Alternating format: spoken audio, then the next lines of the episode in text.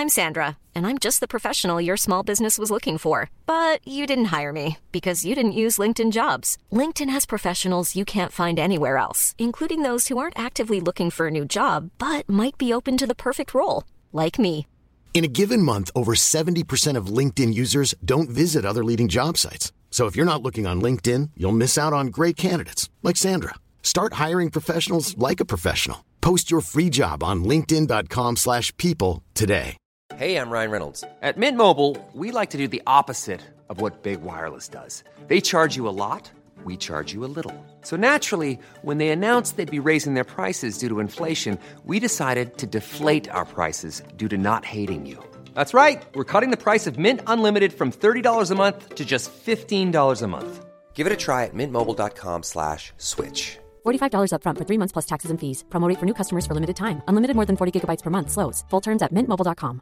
Even when we're on a budget, we still deserve nice things. Quince is a place to scoop up stunning high-end goods for 50 to 80% less than similar brands.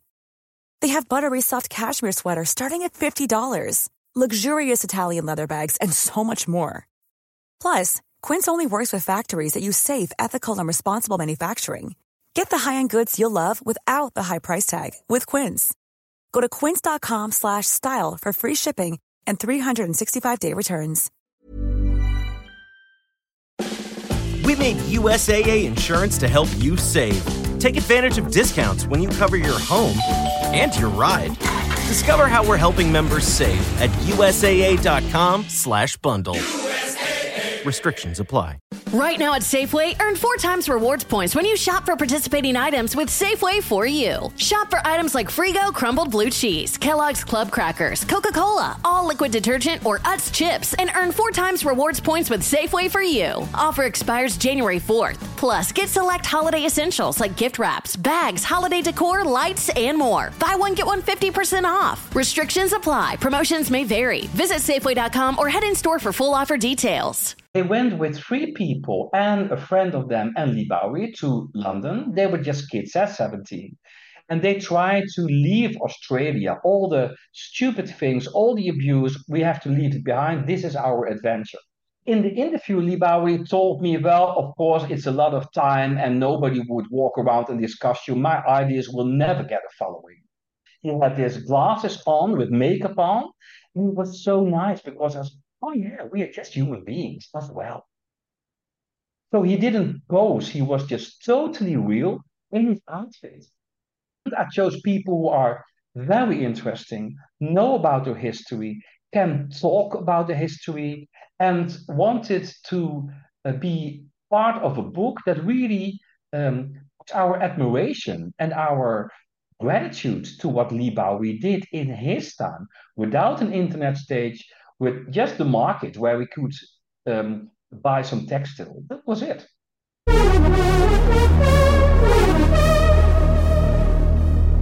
Welcome, Bamber Delver. First of all, congratulations on your book, The Legacy of Leigh Bowery, King of Queer. What I like to do in these interviews is really find out a little bit about the person I'm interviewing from their from their childhood, because it sometimes, you know, gives a little bit of a light in terms of why they've come to this point in their life and why, in your case, why you've written this book. So, um, when you were growing up, what mm-hmm. um, cultural influences were actually on you at that time?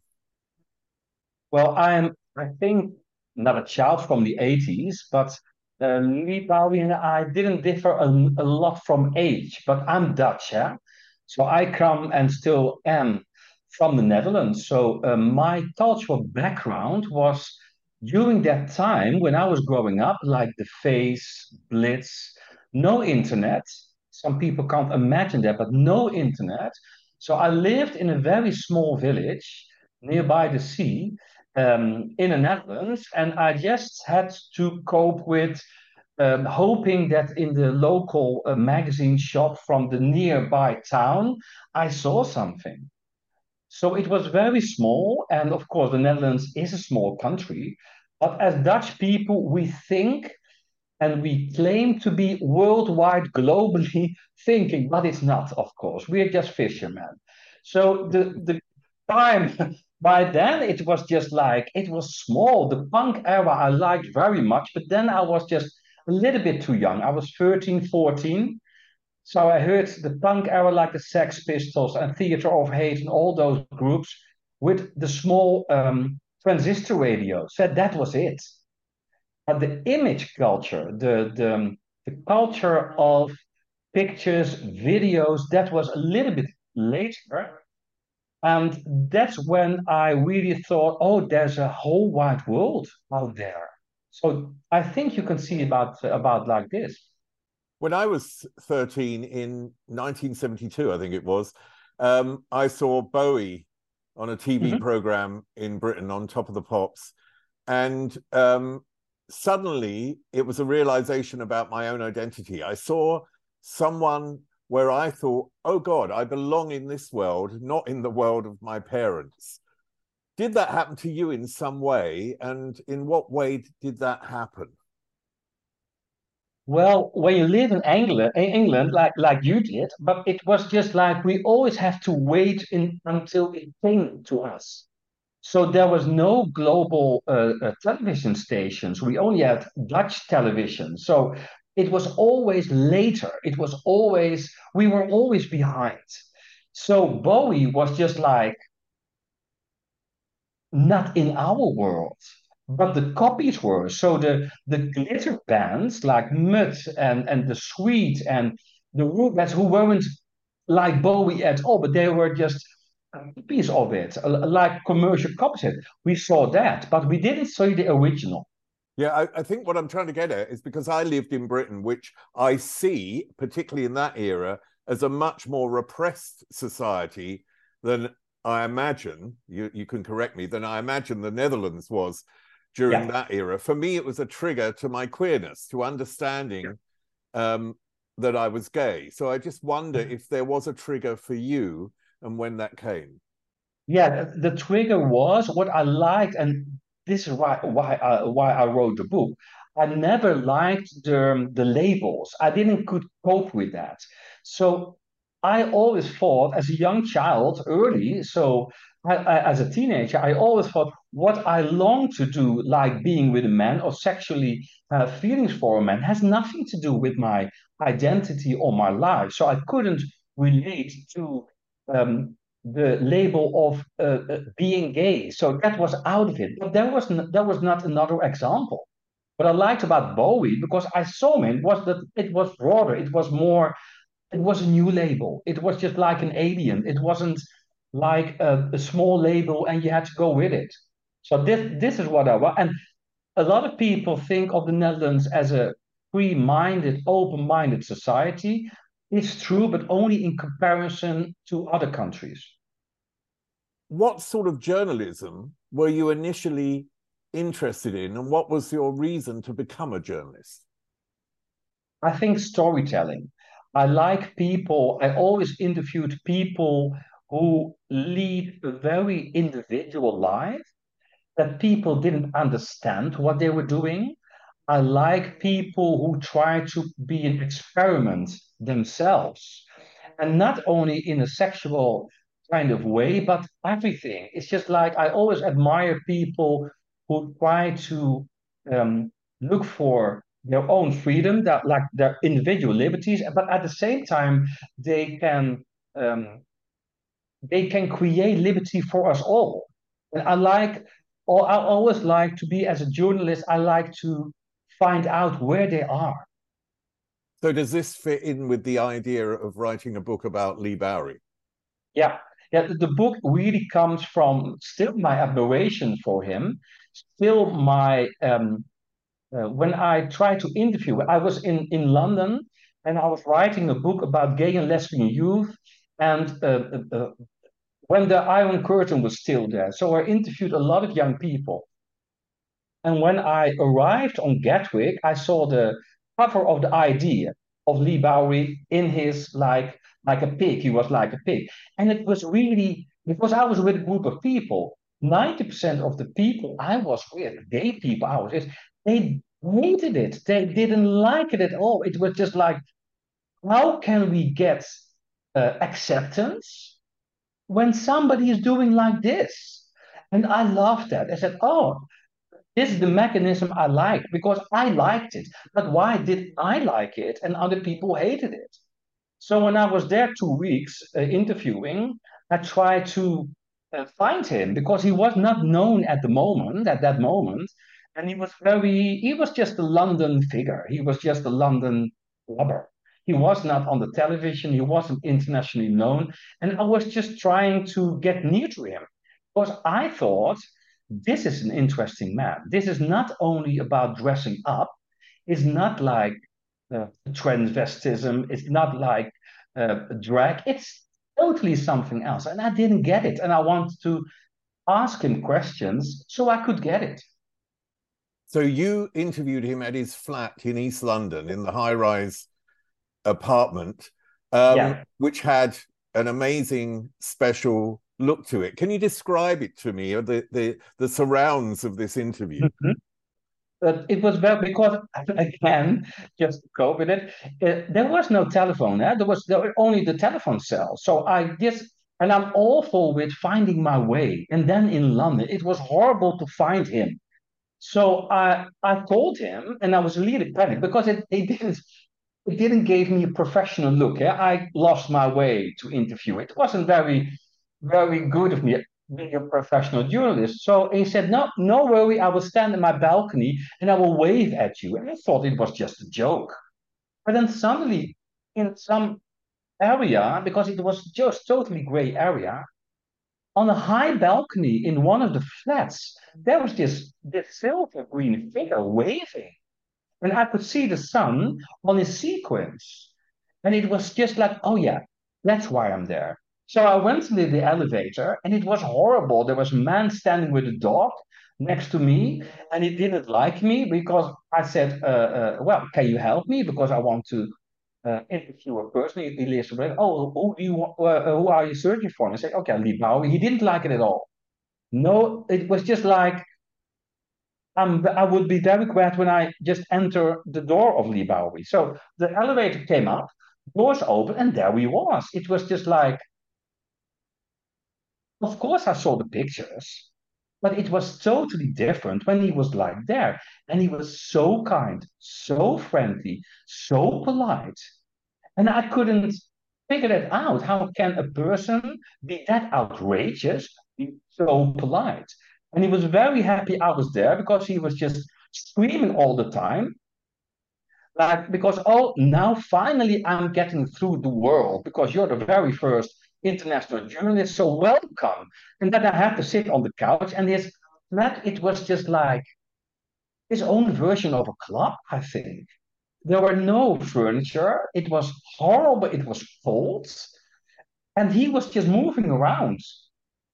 And my photographer uh, just had a wonderful time because he posed. He was the best poser I ever met and the interviewer just, yeah, come and sit near me on the couch. And he just talked. And he was very happy with my questions because at that moment, only people saw him as just um, blubber, an outrageous figure. And now he could talk about the way he thought about art and fashion and human being and sexuality. And he was totally happy. He was just really happy that these international visitors came in until I asked him about his boyfriend Trojan. And the interview, and he didn't want he didn't want to talk about it. And you could see it, of course, because he had these points on his head. He had his glasses on with makeup on. And it was so nice because I was, oh yeah, we are just human beings as well. So he didn't pose. He was just totally real in his outfit. I think one of the the the first times that I went to Commercial Road, where this um, flat was, um, was for an interview for Capital Radio. And I wanted to do an interview about a night out with Leigh Bowery. And this was in the mid 80s. And uh, I'd met him a lot of times before that.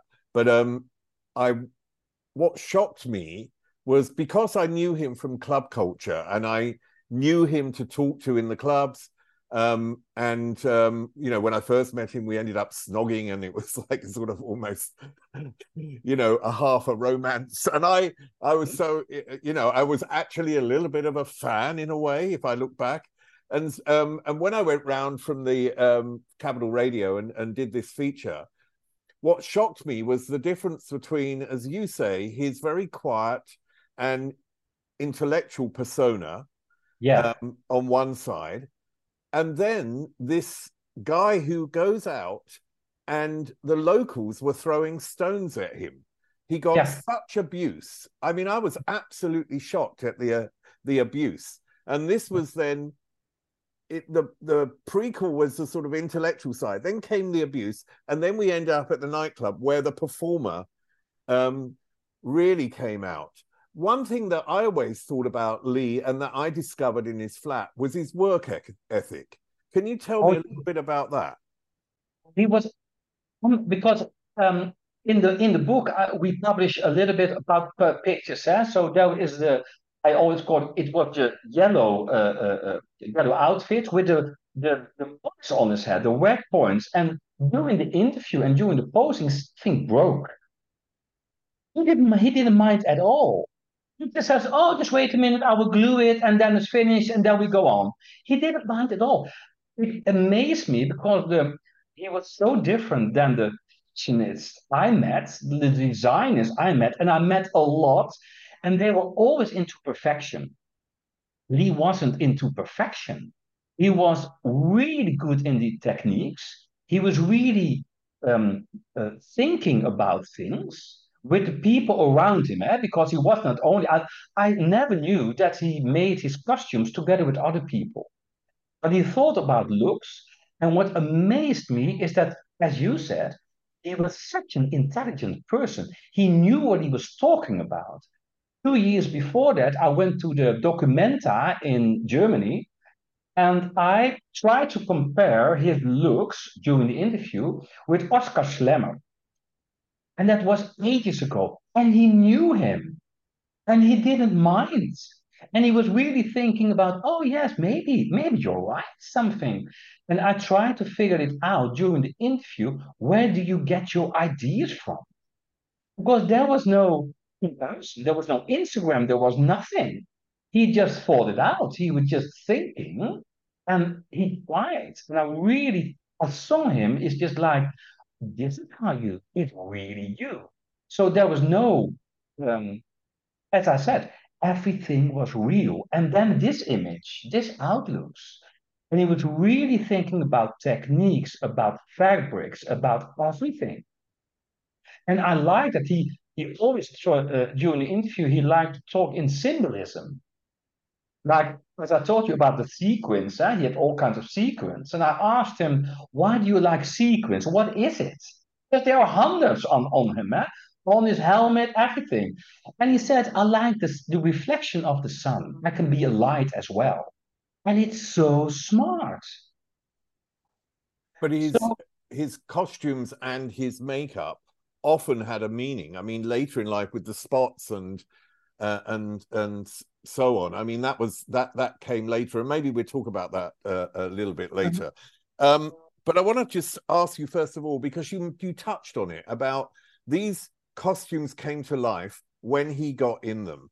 And uh, I know that you say in the book that you saw the lifeless costumes at an exhibition yeah. Yeah. in Vienna. I hated it. I went to, I think, Vienna, I just saw one, eh? and I had contact with the person, the woman who made this exhibition, and there there was his were his costumes without him in it, and I hated it. I was so shocked, and if you everyone, it was just suddenly he turned into art, like fashionable official art, and this this museum, this art museum, put his costumes to the stand. But it was not about it. It was never about his costumes. He had to be in it. So I didn't like the um, uh, the life was out it. It was just flat. It was just like, oh, there's a fabric with sequins on it. Well, and then the other one. Everything happened because he was literally in it. I think it is about him being in it because I remember going round his, and uh, that was for an MTV feature, and I tried on. This was before he actually became like my sidekick on the chat show, but I went round his because MTV wanted to, you know, see what it's like on camera, and did a little feature about wearing one of his outfits. So he dresses me up in his outfit, and I am in no way Leigh Bowery. You know, I didn't, I didn't have it at all. What do you think it is about him that managed to transport um, these costumes in such a powerful way? Well, that was a question for me as well. Eh? And I found it out because I discovered first my questions where did you get your idea from?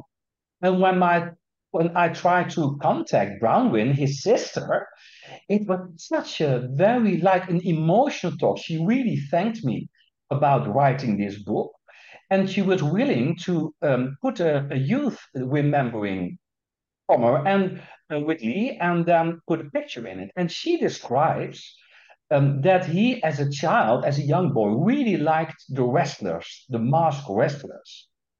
And thinking about it because he got a lot of bullied eh, in his in his uh, Australia days as a young kid. And the mask, when you put a mask on, you really feel someone else, and there it came from. So I think he was just like the the yeah um, putting life. It, I always felt like him also during the interview as well. In the beginning, it's just like you have a history, you know what you're talking about. It's not just like putting makeup on and clubbing because he was so different than the other Blitz people. The Blitz people, the Blitz culture in the clubs were also about look at me. He didn't mind at all because he had a he had a wonderful time. And when I talked to him, he just left his job at um at a, a fast food uh, shop, and it was such different. How can somebody during the daytime work there and at night doing this?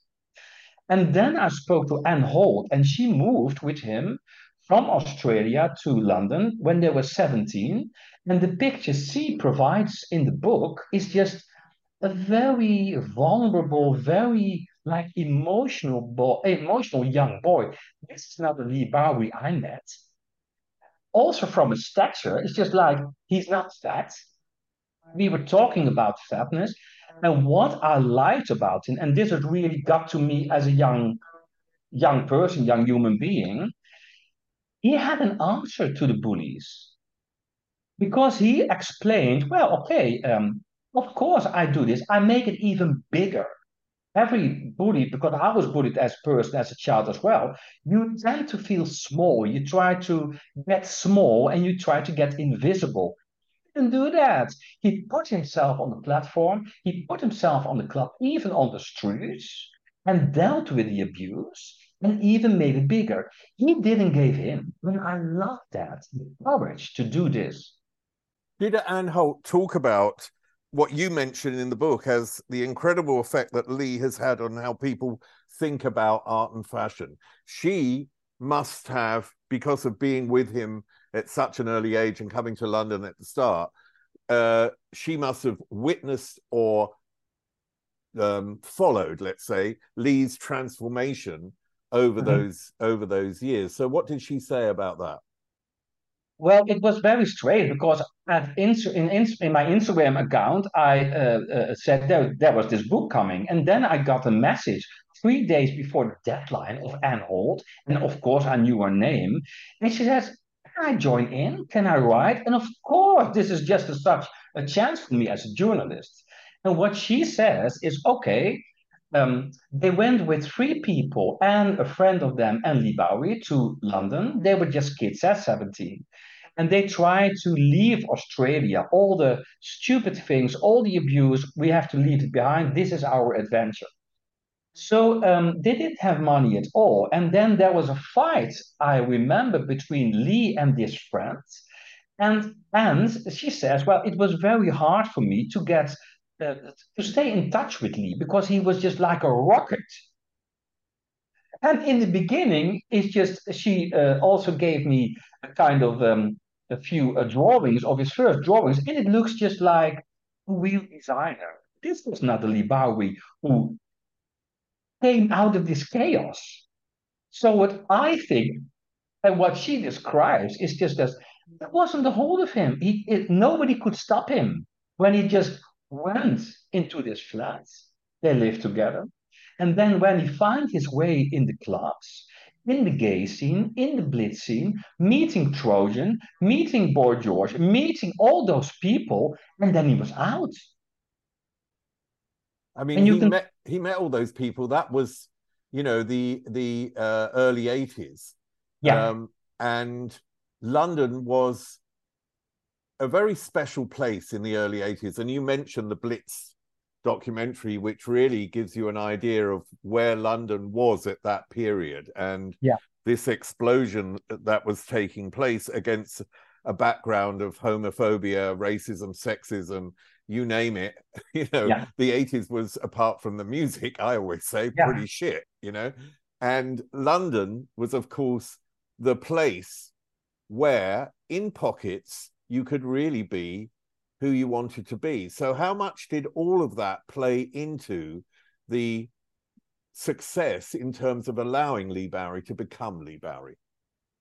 I think when I put all the pieces of the puzzle together, I think that he was just waiting for it. As a small child, eh?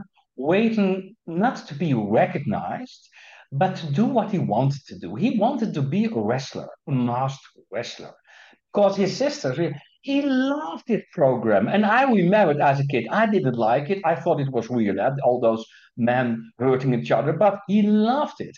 And he loved the playful, he loved the stage aspects of it, but he loved the costume. So I think that he just, as an Australian kid, he was just thinking about those fantasy. He knew about punk, he knew about the Blitz.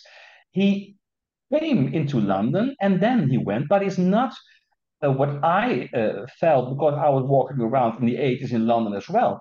He wasn't a success. People really didn't admire him at all because he performed like, I think, really scared me what he did with with blood and what Nicola being pregnant. He's just like, my God, what are you doing? Like safety pins in his cheeks. I didn't get all his ideas. But when he died, and years after that, people saw him as a big influence. So it turned. It wasn't in the beginning, but it turned. And the gay movement, uh, uh as I met in the 80s, uh, um, it was just trying to be accepted because that was clause 28 uh, there was it was very dangerous and my interviews with a lot of young people, they really feared for the police, for getting thrown into the police, getting thrown out of the schools. And it was a really dangerous place. And of, of course, Thatcher ruled uh, England. Eh? But what I liked about Leigh he didn't had that same reaction as the gay movement did. He didn't adjust himself, he just explored himself. But a lot of the gay movement didn't like it at all. I know fitness is important, but I don't have time to keep up with all the fads and celebrity workouts that come and go. I need something backed by real science that will get real results and fits into my schedule. Caliber has been a lifesaver. It's a science based fitness coaching program covering strength, nutrition, and healthy habits, completely customized to my needs and abilities.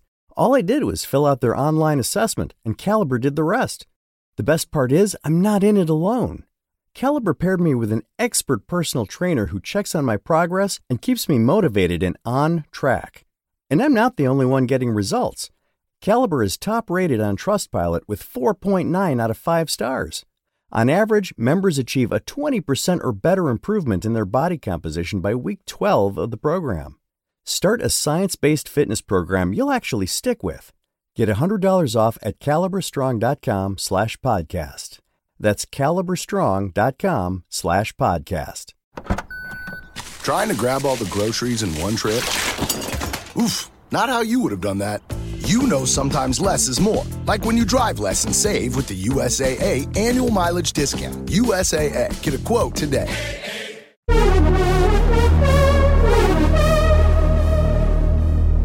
He stood outside of all those things. And maybe I can sort of put that into context because when I started with working for MTV, um, there was a big meeting before I was actually on air, before the channel went on air. And that meeting was they found out that I'm gay, and the meeting was, can I be gay on MTV? Mm-hmm. And the conclusion was, as long as I didn't say I was gay on MTV. Now, this is the era of Clause 28. It was actually, it, was, it came up about a year after. So this was, you know, bubbling up, and uh, Thatcher had already made very anti gay um, statements in the press. And so it was a very difficult era for anybody to survive and uh, have a job. Now, of course, yeah. I couldn't stop myself being open, so you know that was a that was a little bit difficult in that way. But mm-hmm. there was a problem, and when Take the Blame started, um, people were shocked and intrigue. But after six episodes, when I was told you have to make it less gay, and so what I did is I invited the communards, Julian Clary and Nina Hagen, because I thought she was mm-hmm. a lesbian. I thought, okay, mm-hmm. I'm going to make no, it more not. gay, you know, just to be a child, yeah. I suppose, but just to make my point. And then the managing director screamed, get those faggots off the channel. And that was the end of Leigh. And somehow I survived and MTV changed. And MTV was a modern TV station. I can't imagine what it must have been like to work in a bank, to work for you know like a, a, a another TV station. And mm-hmm. Leigh stood outside of all that, and he didn't have to care. And I no. think you know you mention his um, performances and his performance art. I think a lot of what what he could do was a reaction to the mainstream of society and a reaction to how people reacted to him. Yeah, yeah, I think you're right. I remember your program uh, program when you had these light bulbs next to you, and I I always wondered did he do it? And he was just like, oh, I did it with a battery here, and it's just like this. He was, was logical, and you're right, eh? He didn't he didn't have a contract with anyone. It's just himself. He was just exploiting everything. And it's very good to look back at the MTV era because there's a lot of changes. Most of the times we forget it, but when you see about queerness and gayness now in music, in art, it's huge. But what still I like, because the interviews with the people in the book are really is this like, I chose people who don't do drag because Lee wasn't about drag. And it's just like um, those ideas really evolved. I'm Sandra, and I'm just the professional your small business was looking for. But you didn't hire me because you didn't use LinkedIn jobs. LinkedIn has professionals you can't find anywhere else, including those who aren't actively looking for a new job but might be open to the perfect role, like me. In a given month, over 70% of LinkedIn users don't visit other leading job sites. So if you're not looking on LinkedIn, you'll miss out on great candidates like Sandra. Start hiring professionals like a professional. Post your free job on linkedin.com/people today. Millions of people have lost weight with personalized plans from Noom, like Evan, who can't stand salads and still lost 50 pounds. Salads generally for most people are the easy button, right? For me, that wasn't an option. I never really was a salad guy. That's just not who I am. But Noom worked for me. Get your personalized plan today at Noom.com. Real Noom user compensated to provide their story. In four weeks, the typical Noom user can expect to lose one to two pounds per week. Individual results may vary. And you have to be, I think you have to be very strong to be outside, as you uh, as you described, to be outside and just take the piss. But he just had new ideas. Now, the book is The Legacy. Um, why did you think it is important now, at this particular time, to really expose this legacy of Leigh Bowery? I had a talk with a, a, a guy called Le Pustra. He works in Berlin. And I really wanted to interview him because um, it, it's kind of the reason why I did the book. Um, and he describes he um, describes the 30s in Berlin before the Second World War. And he describes in his interviews that we don't have to be naive. Our rights can be taken out now. And it was, um, for me, very important that in the book, um, the legacy of Leigh Bowery is, of course, about Leigh himself, what he did and what he gave us. But at the same time, he was also a symbol of queerness. So is that, and in a time when there wasn't even the word queer. So he stepped out of the labels, and I like that. But at this moment, I really think it's important that we know our history. We have to know our queer history. So I chose people who can uh, about this history. There's a woman, uh, uh, uh, um, yeah, she talks about Marsha P. Johnson, and she knows about the history. And Leigh is history, but it's so important that we think, oh, like all the Instagram people, eh? they put a filter on, and sometimes, not that sometimes, a lot of times, like Leigh, but you don't even know him. And I think it's too, he was too important that we just forget about him and just move on with a new filter on Instagram. And he had a message. I think one thing you said there is really, really, really important, and that is that rights can be given and rights can be taken away. Yeah. And that's something that I think many of us forget that the situation that we're in at the moment might seem comfortable, but as 30s Germany uh, yes. really showed, yeah. it can turn. It uh, is, And also, what I like to in the legacy thinking is just like it's not about looks. It's about the message. It's about it's about the content. It's about the right to be who you are and to uh, step out of the values as we are dictated in. So sexuality, identity, everything. This is queerness, that you have to right to be yourself. And it's also an answer to the Instagram culture from look at me and another follower and please like me. How did you choose the artists um, that you wanted in the book? Was it on the basis of highlighting different aspects of Leigh, or, or was it actually artists that you were fundamentally interested in?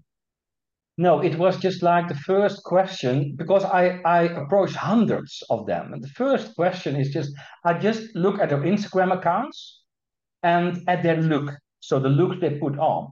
And when I saw, oh, this is a little bit about Leigh, but do they know Leigh Bowery? Well, 90% don't even know about him. They don't know where they came from. So I picked the people that knew about him.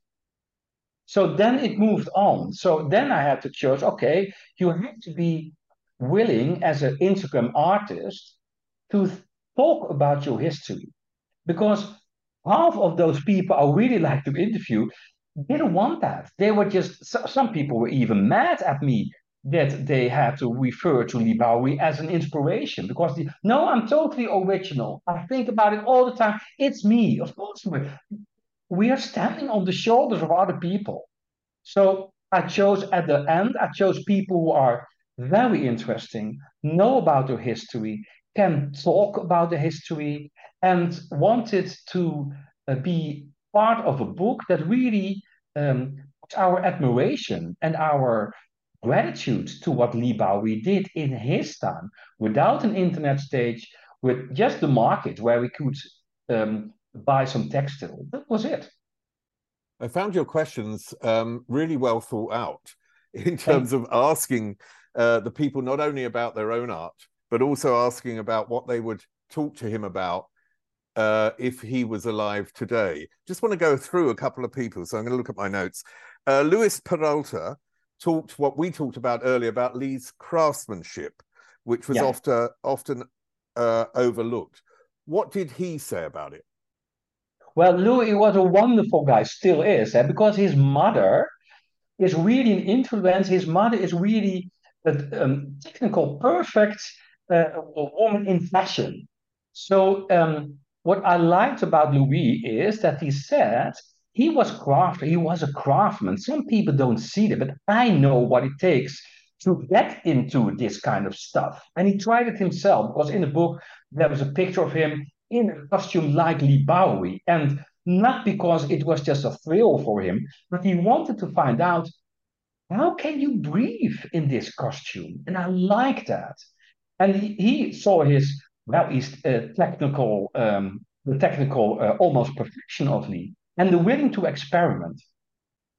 That's a really interesting point because those costumes were very constrictive sometimes, amazingly constrictive. And as you yeah. said, you know, having to have a battery pack uh, for the light bulbs, and quite often other sort of things tied around his body underneath in order for this to work. And during his, you know, um, performances, the one that the birth that you mentioned with Nicola Bowery, where she's inside his, uh, his stomach, fake stomach as it was, um, with blood. Um, so, what did he discover about himself, Louis, when when he was in that sort of constricted atmosphere uh, mm-hmm. of the costume. And what did you feel you discovered about Leigh, maybe that you didn't know before? Mm-hmm. Well, I because in the interview, Leigh Bowery told me, well, of course, it's a lot of time and nobody would walk around in this costume. My ideas will never get a following. They went with three people and a friend of them and Leigh Bowery to London. They were just kids at 17 and they try to leave Australia. All the stupid things, all the abuse, we have to leave it behind. This is our adventure. And this this has changed. Eh? So I thought, how is it possible? Because Louis uh, Peralta lives in New York. So how is it possible that this black guy, uh, who does a lot about fashion, wants to make this costume of Bowery from decades ago and wants to walk around in it? And Louis told me, and said, well, it takes a lot of time, craftsmanship, but still, how did Leigh do it? Because Louis could only walk for five or 10 minutes in it. He couldn't breathe. So I liked it because, oh yes, how was it possible that Leigh Bowery went out in these costumes for hours and dancing and still breathing? Why didn't he faint? I don't know. And then with Paola, I hope I get the name right, Idrontino, um, with um, her work being a mixture between nature and uh, humanity. One thing that uh, she describes is um, as the work bringing an extraordinary moment to an ordinary day. And yeah. if anything describes Leigh when you see him, it is that extraordinary moment in an ordinary day, isn't it? Yeah.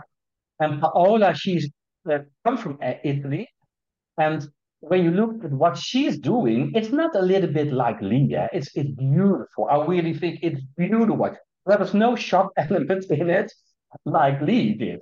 But what she described as, yeah, it's like the sun coming out. And she admired this in him as a little girl.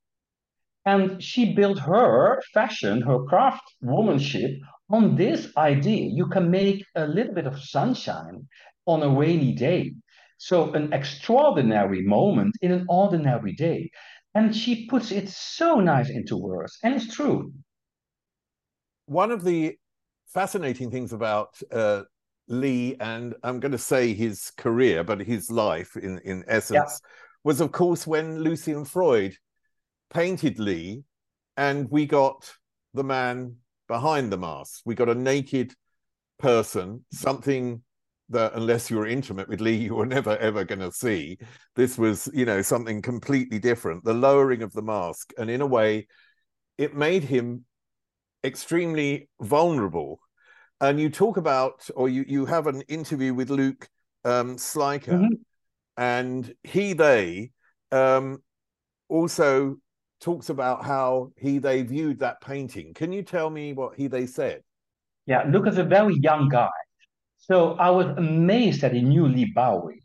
So um, Luke during an, an, illness, a disease, and what he liked about Leigh is that he was just open about his boldness.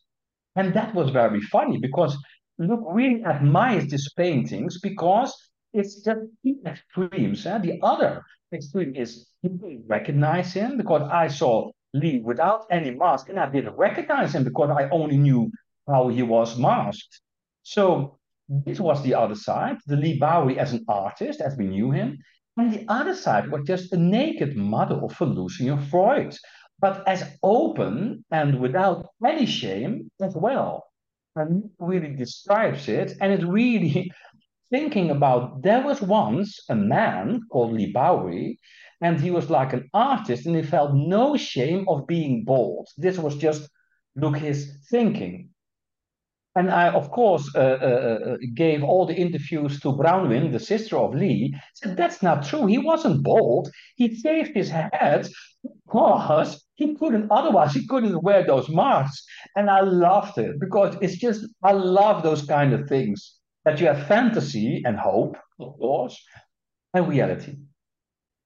Leigh used to come to the studio with Nicola after mm-hmm. a, a night where I presume he was out all night clubbing.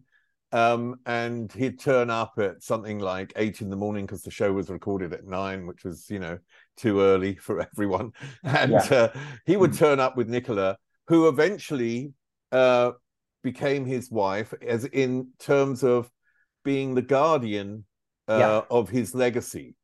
Um, and and of his costumes. He wanted someone who who would really look after his work and and trusted her.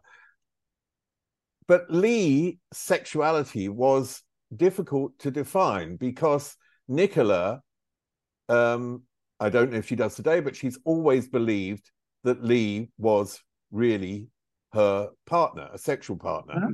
Mm-hmm. Um, and Leigh was obviously queer. So, what is this discrepancy in in in his identity? Have you did you ever uncover anything around this? What I loved about Leigh is that he said, um, I don't use my appearance to attract other people sexually. So that was very important for me because I came in uh, from a world, Dutch gay movement, that everybody, the man, tried to do this. Because this was the code, eh? this was the norm, this was the message. When we would go out as gay men, you have to dress and you have to be there really for other men. So you have to try to attract them. So I really was amazed that really uh, we uh, talked about this. Eh? So it was a totally different different view and message I, I knew before that.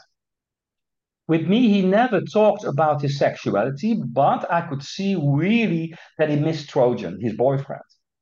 So this, I think, because he stopped the interview, I don't want to talk about this. And he was just totally different. And it was the only time because I visited performances. Sometimes he performed in Amsterdam. I went there. So it was just like, this was the love of his life. I don't know about his sexuality. I know from Ann and from Bronwyn and from, of course, the Book of Sue Tilley, that he was also had his little heart. He was also a little uh, hurted child in this. So I don't know what I loved about uh, Sue Tilley because I, I uh, uh, uh, sent her the book and there were a little bit years wrong, so I corrected that. And she said, No, don't think about it. No matter. Leigh tried to confuse everybody. And I think that's true. He would love this kind of thing. We don't know. Maybe that's right. We don't know. No, Leigh would play games with everyone. He would yeah. like he would talk he about someone there, then talk about you here, and he'd, you know, yeah. tell you little snippets of what he thought about uh, people what wasn't necessarily true. He would he would he would oh, mix everything up. A lot. Yeah, it's true. So he was like a terror in that way. Um, now, uh, one thing I really appreciated in the book was the Australians um, uh, that have been influenced by Leigh that you've interviewed, such as Brendan de la Haye, mm-hmm. and um, and that really highlighted a different aspect for me about his background and that the Australia that where he came from, and I have to quote it, was um, very unusual to live outside, I say, of the norm. Um, yeah. Is that why? Is that that is the reason why Leigh left? Yeah. I presume. Is that yeah. also the the the trigger, in a sense, for him to become so so extreme and therefore such a, a great artist? I think so. The people I, I spoke in, in, in from Australia, like like Brendan, but also the Huxleys, the, those really amazing duo, and they talked about well, Australia is all about being normal, but at the same time, Leigh is really honored by the Australian art culture. There's even a theater named after him. So it's just like, huh, how could, but you have to be like Dutch painter Rembrandt always said, you have to die before they recognize you. Eh? So it's just like I think he had to leave. Ann Holt also said is that they left from Australia to London to be themselves, not to be someone else, but to be themselves. They couldn't explore their ideas in the art colleges in Australia, in Melbourne. So they had to leave. And um, what Brandon says in the book is really that he admired Leigh because Leigh was the symbol that you could even be outrageous when you're from Australia. And I don't know Australia at all, but I can imagine that. Huh? So for Brandon, it's like, oh, it's possible. I mean, there are yeah. other people mentioned in the book, and you mentioned one earlier of uh, Marsha P. Johnson, but also Divine, Klaus Nomi, Keith Haring. And um, I remember actually seeing Divine in a North London club called Bolts or Lasers, a sort of very uh, stereotypical uh, gay club. On one side, men in lumberjack shirts, and on the other side, the Leigh mm-hmm. Bowery crowd. So it was always like a, a yeah. weird sort of mix of people. And, you, know, like Boy George would be there, George Michael, Jimmy Somerville. Um, mm-hmm. And um, I saw Divine there, and mm-hmm. Leigh was there. And I've never ever seen in my life such an excited five year old. I mean, it was explosive. I mean, he was taking everything in that Divine did right. on stage. How important were these people that you mentioned, and I just mentioned them there, to yeah. Leigh's development, That's either as an important. artist or as a mm-hmm. person? Very important. It's very nice that you um, not compare, but but you describe the reaction of Leigh to Divine. I saw Divine, and I was just a small kid, and I danced with Divine on the stage. And later, I came to Divine because because I thought that Divine would be a persona on stage, off stage, but it was just the same with Leigh.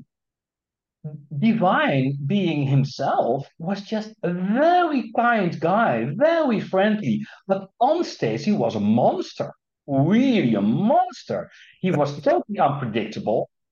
And his, his songs were just like a machine gun on disco. It was just like a hotball. And, but it was just the same. Eh? It was just the same uh, that they had, that they had. And I can imagine why Leigh really admired Divine and those people, like, um, because uh, Jimmy Somerville wrote the foreword of my book uh, when I uh, interviewed uh, uh, gay young people. And these people, I think it's very important that we recognize them, that we just know where, where we, we are coming from, not only as a queer community, but everyone, because there were people, and still are, but there were people who died for us. Marsha P. Johnson died for us um, uh, Leigh did something outrageous. Divine did something outrageous against the, the proper taste of the world. And it was very difficult. What a lot of people see now is just like um, a YouTube clip or a song, or just no, these were people who were really fighting for themselves and for us. So it's very, in, for me, it's very important that we recognize them, that we describe their world. And I think being at an age, an older age in the gay movement, because I'm still in, um, in, in the gay movement, I can tell those stories. The one of the things I think divine influence was um, his performance in Minty mm. with Useless Man. Yeah. Which was a hit in Holland, wasn't it? Yes. And it's still a collector's item in Holland. So I don't sell it but it was really true. And well, it was just, I remember it on the radio because uh, I knew Leigh Bowery, of course, and then he was in a rock band. And I, I don't like the song itself, but it's so funny. It's just like, uh, uh, what I can remember is that he wrote it as a parody of the Coca Cola adverts, something like this. So it's just like, how can this song become a hit in Holland? I don't know.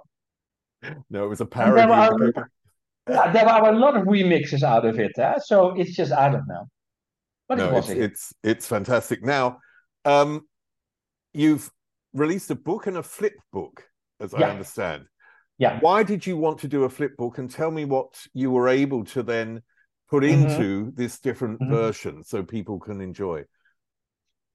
Because um, um, I had a problem because book is static, and Leigh Bowery wasn't static at all So when I uh, did the research, uh, I first collected all those videos. And videos like like um, the, the the interview with Show on the BBC, but also the video from the latest um, uh, exhibition from him. I put it all together, and I couldn't do anything with it. So I really was training, training, training for months because making a flipbook is very hard to do. But I would love it because when you um, open the flipbook, Leigh is talking to you. And I loved it because this was so important. And it took me a lot of time to get there. When you are on the third page of the book, suddenly Leigh comes from his doorstep and he says, Remember me, Leigh Bowery? I love it. And this is what the book is all about. Oh, brilliant! So, where can people um, buy this book and they get avail- get the uh, flip book as well? Yeah, it's it's on uh, the, the the the title is just the website, the legacy of Leigh Bowery, and there will be um, for the Benelux, it's the hardcover version because it's print on demand. I paid everything myself, printing on demand. But next week there will be the paperback version, and that's global from Australia to Turkey, from the UK to Italy. So that's that's really a black and white version of it. but the flipbook is nice because you can enter this flipbook every, anywhere you are, and it's colorful, and you can see all the pictures of the people. And there, I loved it because I found the interview with the father Tom uh, of Leigh Bowery and his sister Bronwyn with the opening of the Bowery Theatre. It's such an amazing interview, and I couldn't do it in the book, of course. Well, the book is amazing. I mean, it really is, and I thoroughly not only enjoyed enjoyed it in the aspect that for me it was part of my uh, I was going to say youth, but I was in my twenties. It's part of my you know years in in Britain that I thoroughly enjoyed seeing Leigh around and uh, communicating with him and enjoying uh, his um, art. And I really want to end Bamber on something that you've asked everyone else but what would you talk to him about if he was alive today? Never asked that question. For me, that's, that's the nicest thing as a journalist. Huh? What would I say to him? I would love to ask his opinion about all the copies.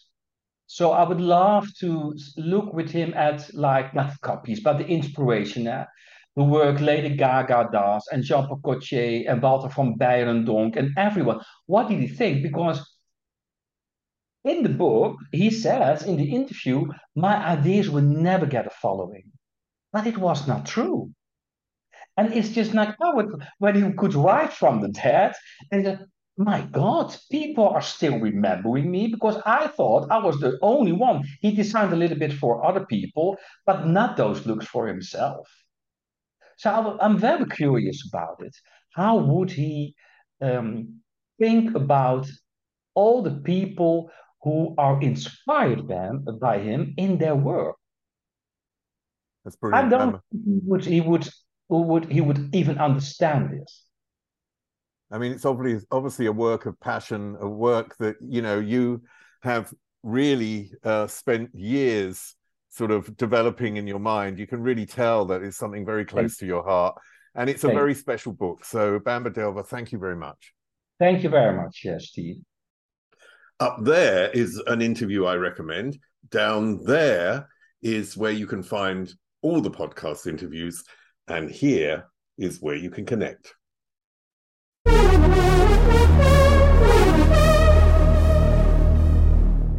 At Sleep Outfitters Outlet, great sleep is a big deal. Save 40 to 60% every day on every Sealy, Stearns & Foster, and Tempur-Pedic. Queens as low as 249. Customer exchanges, closeouts, and floor samples. Inventory changes daily, so come in for your dream deal today. With no credit needed financing, expert advice, and up to 60% off retail, it's never been easier to get the sleep and savings you deserve. Go to sleepoutfittersoutlet.com for financing details and to find a store near you.